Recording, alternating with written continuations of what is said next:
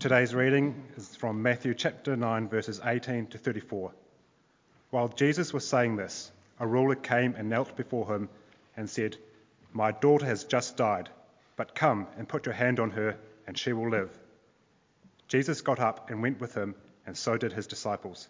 Just then, a woman who had been subject to bleeding for 12 years came up behind him and touched the edge of his cloak. She said to herself, If I only touch his cloak, I will be healed. Jesus turned and saw her. Take heart, daughter, he said. Your faith has healed you. And the woman was healed from that moment. When Jesus entered the ruler's house and saw the flute players and the noisy crowd, he said, Go away. The girl is not dead, but asleep. But they laughed at him. After the crowd had been put outside, he went in and took the girl by the hand, and she got up. News of this spread through all that region. As Jesus went on from there, two blind men followed him, calling out, Have mercy on us, son of David. When he had gone indoors, the blind men came to him, and he asked them, Do you believe that I am able to do this? Yes, Lord, they replied. Then he touched their eyes and said, According to your faith will it be done to you. And their sight was restored. Jesus warned them sternly, See that no one knows about this. But they went out and spread the news about him all over that region. While they were going out, a man who was demon possessed and could not talk was brought to Jesus. And when the demon was driven out, the man who had been mute spoke. The crowd was amazed and said, Nothing like this has ever been seen in Israel. But the Pharisees says, said, It is by the prince of demons that he drives out demons. This is the gospel of Christ.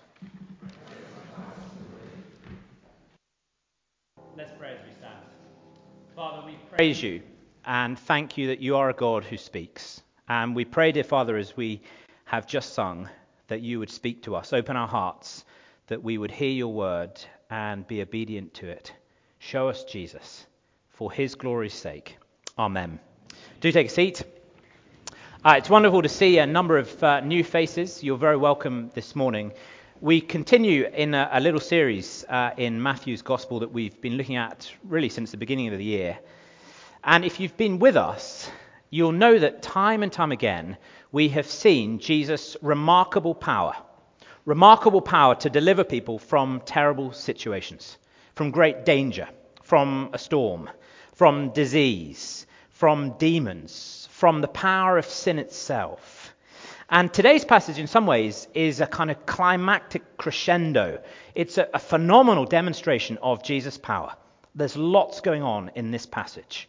And I long that we would go away with three things fixed in our minds. The first is this that we would see our wonderful Saviour, a Saviour we can have faith in, that we'd come away with a sense of the greatness of the Lord Jesus Christ. The second thing I hope to do is to give us a walk through of some of the teaching here on faith. There's lots about faith in this passage, isn't there? The blind men are told that it's according to their faith that they're healed.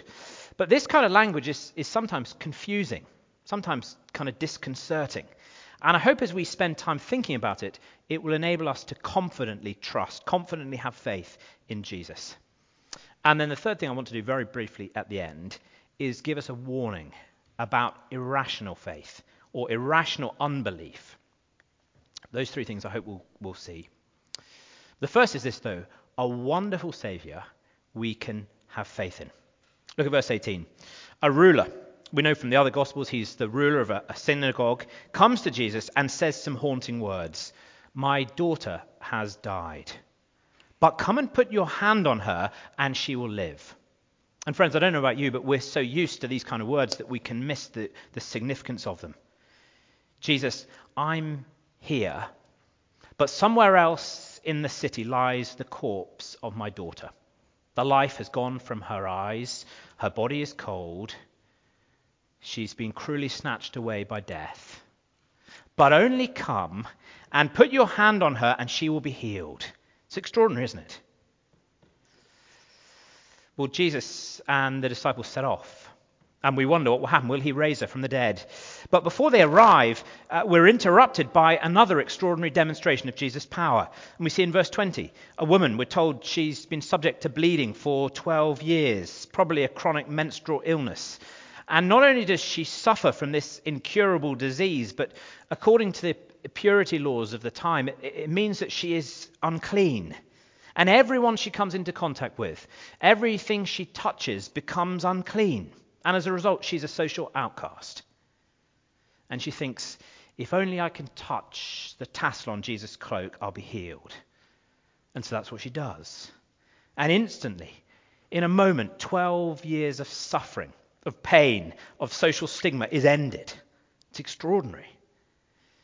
And Jesus' words are so significant.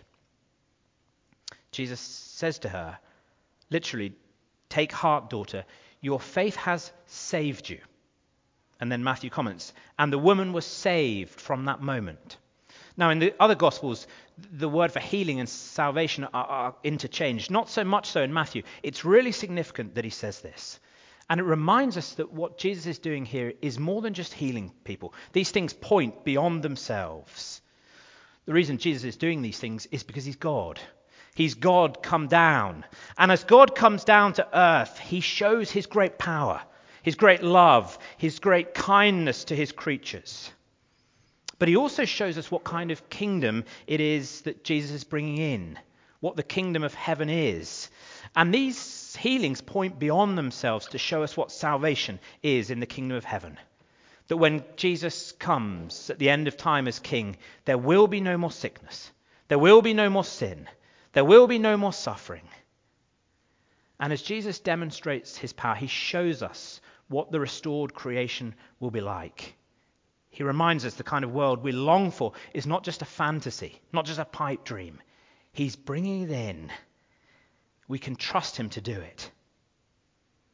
Well, Jesus carries on. He gets to the ruler's house, and there are these flute players. It was lovely to have a flute playing this morning, wasn't it? But it's not that kind of beautiful flute. These people are professional mourners, and even a poor person would be expected to hire at least two f- people playing the flute and one woman to wail. Well, when Jesus gets there, he sends them out. She's not dead, go away. But they laugh at him. Of course she's dead. We're professional mourners. We know what a dead body is. We know what it is to crowd round a dead body. We do it every day and we play our flutes and we make a noise. And they laugh at him. Don't be stupid, Jesus. She's dead. And of course she is dead.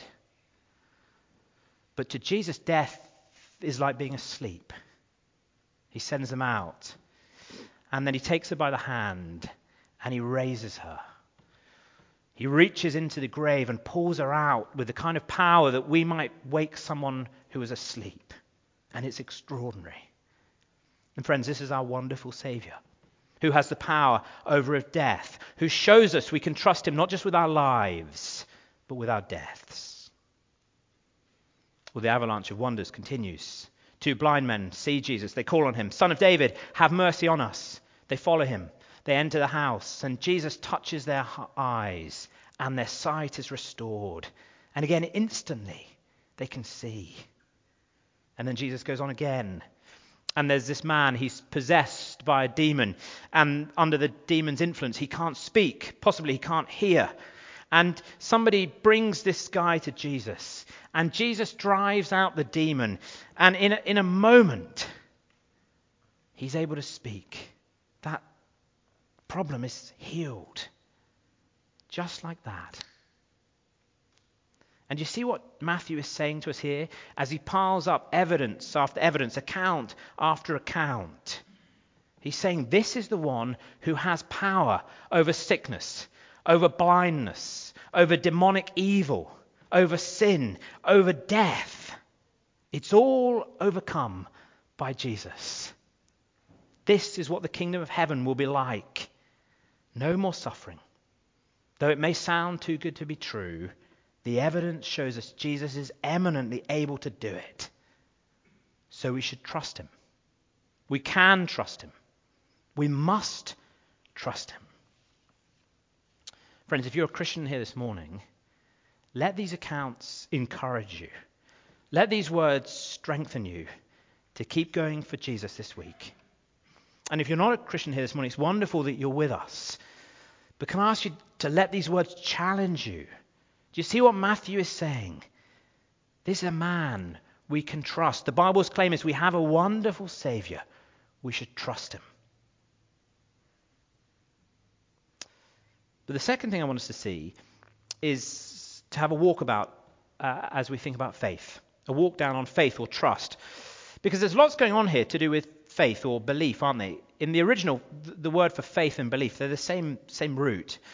And it's used here a lot, isn't it? Look at verse 22. The woman is told, Your faith has healed you. Or 28. The men are asked, Do you believe? Do you have faith that I'm able to do this? And then they're told, According to your faith, it will be done for you. Faith is clearly a big deal here, even when it's not explicitly mentioned, as in the case of the ruler. Clearly, he has faith that Jesus can do something extraordinary for his dead daughter. Otherwise, he wouldn't have come to him. But people, but this kind of language about faith also often causes much confusion.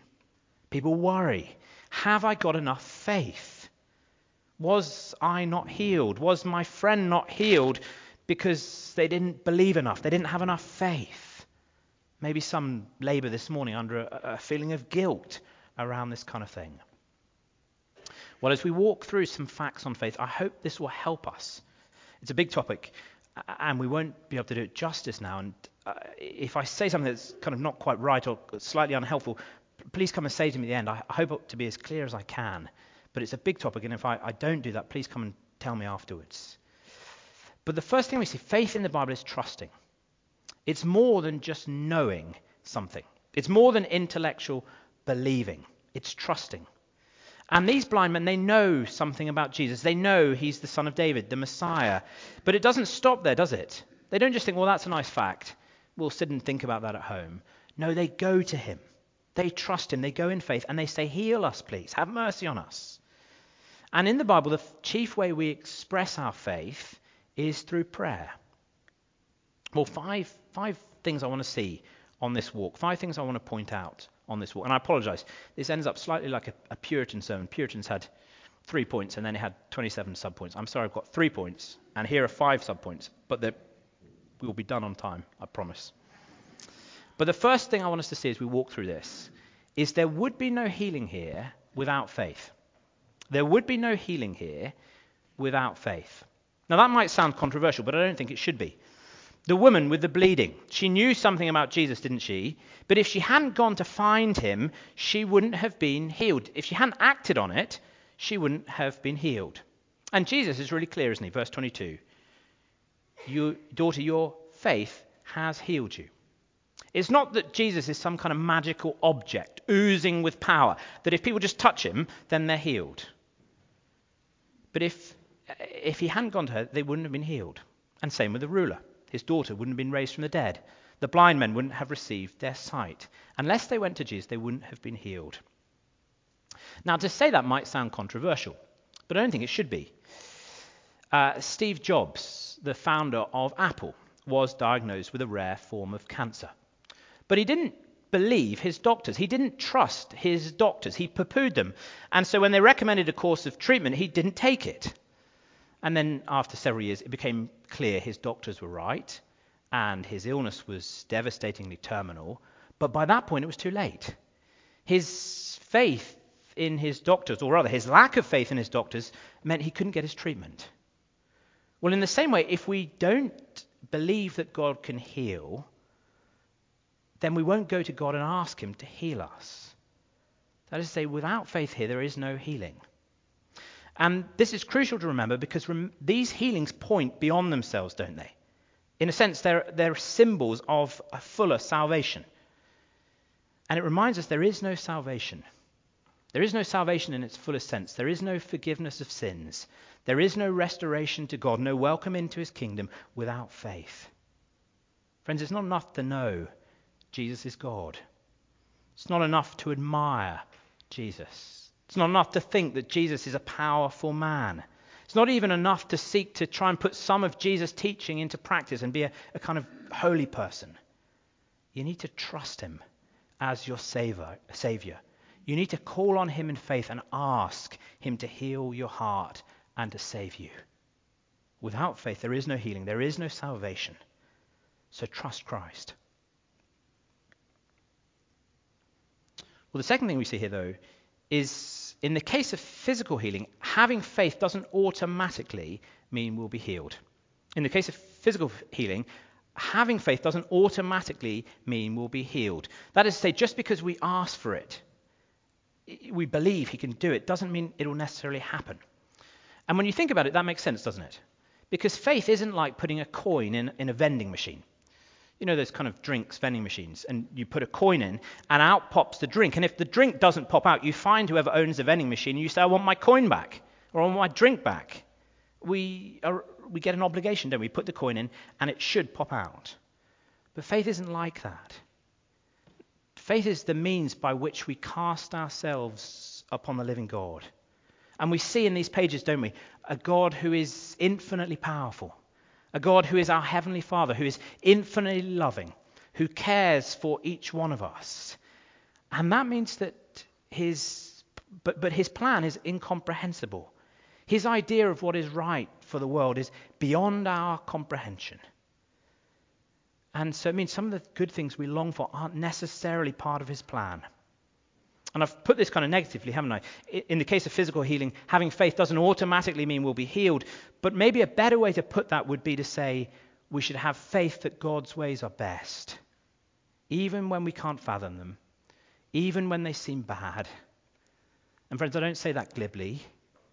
That means that some aren't healed. That's the human cost of that is devastating. That means that some live in pain, that some will die before their time. And to our minds, that doesn't seem right. And we look at the world and we think, frankly, God, we could do a better job than you. But by faith, we recognize He is God, a powerful God, a loving God, a heavenly Father God, and the way He's chosen is His way. But the third thing we need to remember is all those who have faith in Christ ultimately will be healed. All those who have faith in Christ ultimately will be healed because these wonderful miracles, as I've already said, point beyond themselves to the kingdom of heaven. And all who trust in Christ as in Christ as their savior will ultimately be healed because they're saved. They're welcomed into the kingdom of heaven. The cancer will end. The coronavirus will end. The suffering will end. The social stigma will end. The pain will end. But it may come through death. But the moment we're welcomed in to the kingdom of heaven, we will be healed perfectly. And it means that every prayer for the healing of a Christian is ultimately answered. But it may come through death. Fourth little thing we need to say on our walkabout is this we need to have faith that God is able to deal with our imperfect faith. We need to trust that God is able to deal with our imperfect faith. No one has perfect faith. Sometimes you hear people say, you need more faith. You just need more faith, and then God will do it. If you had more faith, then that person would have been healed. Or God's not doing it because you don't believe enough. But this shows us that's not the case. All of our faith is imperfect. We don't trust God as we might. But from God's point of view, the question is is our faith genuine or not? And if our faith is genuine, then Jesus' purifying blood wipes away, purifies all of the imperfections in our faith so that God sees it perfectly. The reformer, John Calvin, makes the point that all of these people here have a muddle of faith. The ruler says to Jesus, Come, my, daughter's died. Come and put your hand on my daughter and she'll live. And then he points us back to chapter 8, where we began this section of, of miracles. And if you're with us, and you'll remember there was a, centurion, a, a Gentile centurion, who comes to Jesus and he says, My daughter is sick. And Jesus says, Shall I come to your house and heal her? And he says to her, You don't need to come to my house. Just say the word and she'll be healed. And Calvin says, Well, hang on. Is his faith stronger? He, he says, Just say the word. And, and this guy seems to want Jesus to put a hand on, his hand on her. Or, or, or what about the woman? Oh, sorry, but it's not that his faith is stronger, or, or maybe it is, but it doesn't matter. The question is, is the faith genuine? And we know the ruler's faith is genuine, even though the word faith isn't mentioned, because he comes to Jesus and asks. In our sense, he prays to Jesus. Or what about the woman? She's got some odd ideas, hasn't she, frankly? If only I touch his garment. And Calvin says it, it seems superstitious. Why, why does she need to touch the edge of his garment? And Jesus clears it up, doesn't he? He makes it really clear why she's healed. It's because of her faith. Verse 22. Not because you touched me, but because you trusted me. And she may have a timid, a trembling, a slightly, a slightly superstitious faith, but it's a genuine faith. And any imperfection in her faith is covered by the blood of Jesus so that it's seen to be perfect. Or think about the blind men. See what they say. Have mercy on us, son of David. The title, it means the Messiah. And Jesus says to them, Do you believe I'm able to do this? And they say, Yes. And he says, According to your faith, it will be done for you. Well, what does that mean? Does that mean if they sort of doubted a little bit, that maybe they'd only be partially healed? They'd go from being blind to having cataracts? No, not at all because they have a genuine trust. But imagine for a second being put on the spot like that. Jesus would look at you and say, Do you believe?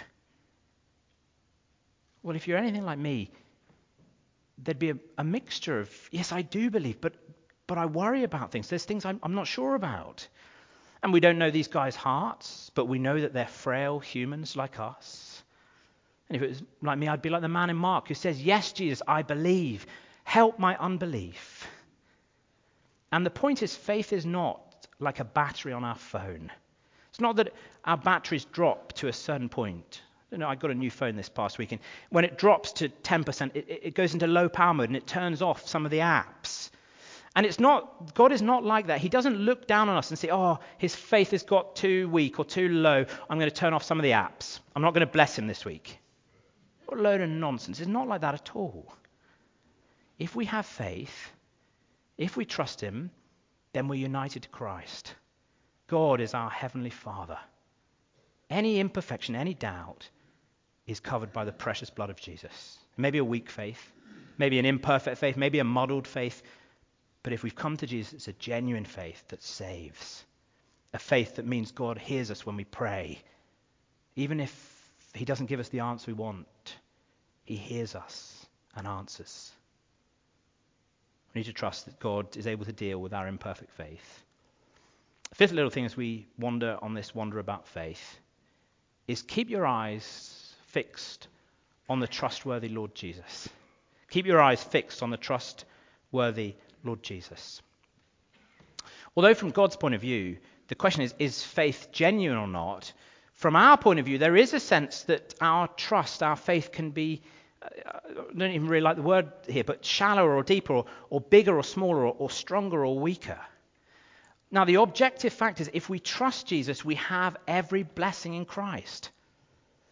But our experience of that, our enjoyment of that reality waxes and wanes.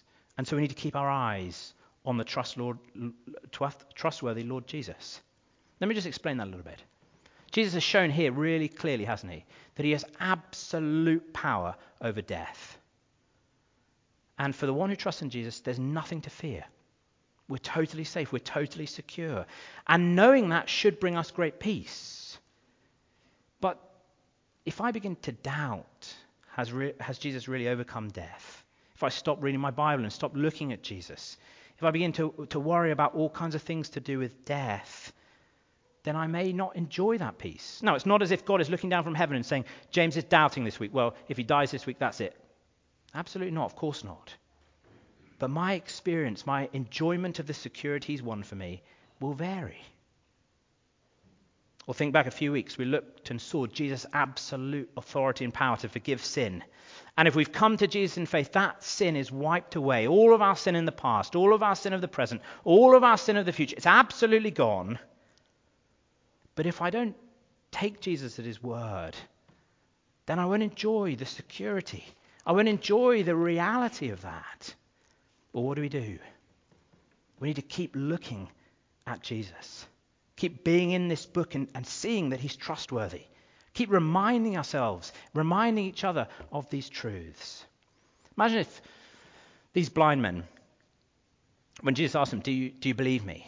If they said, well, I'm not sure, didn't happen, so we're speculating. But I wonder what Jesus would have done. I don't think he'd have started asking them about, his, about their faith. He certainly wouldn't have said, Look, just look within and, and try and believe against the odds. That's not what faith is. No, he just said, Look around and see what I've been doing. I've been healing all kinds of people. I've overcome a storm. I've just raised someone from the dead.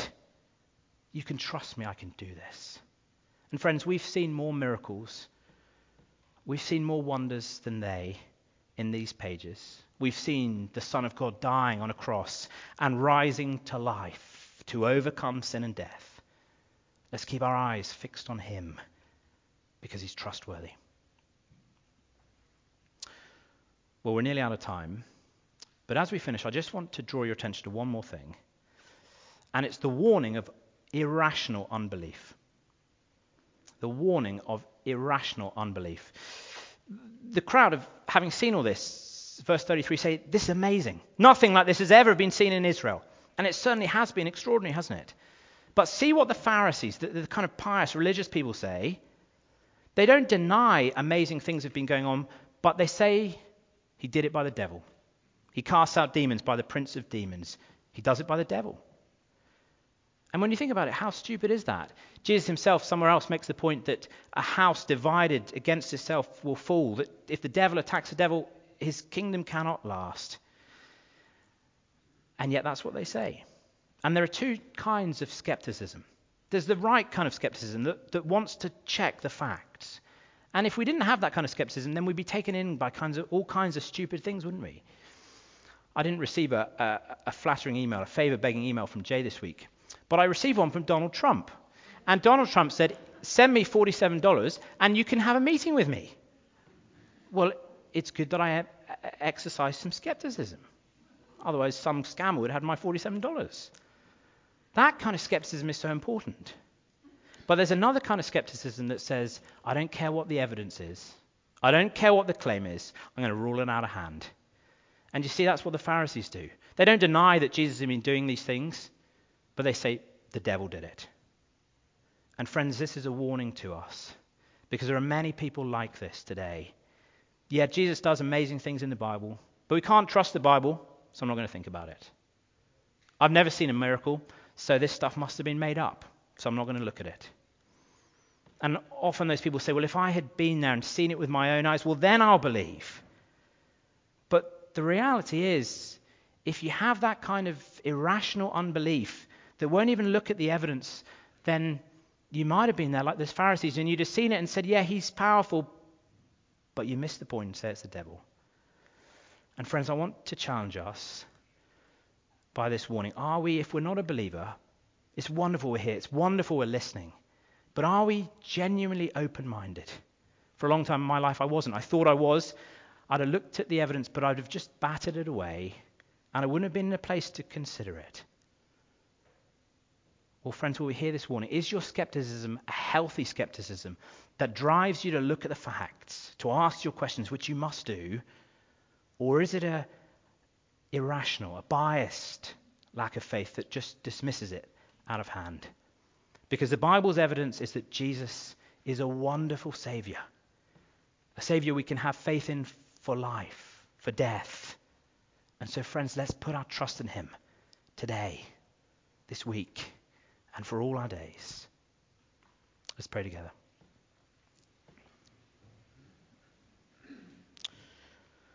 Father, thank you for preserving these accounts of what Jesus did that show us his wonderful power, that remind us that he is the Son of God on earth, and that show us we can trust him. Trust him with our lives. Trust him even with our deaths. And we pray, Father, that you'd help us to do that this week. Pray for those who haven't yet come to faith. And we pray, use these words, use this book to bring them to a trusting, saving faith in Jesus. For his glory's sake. Amen.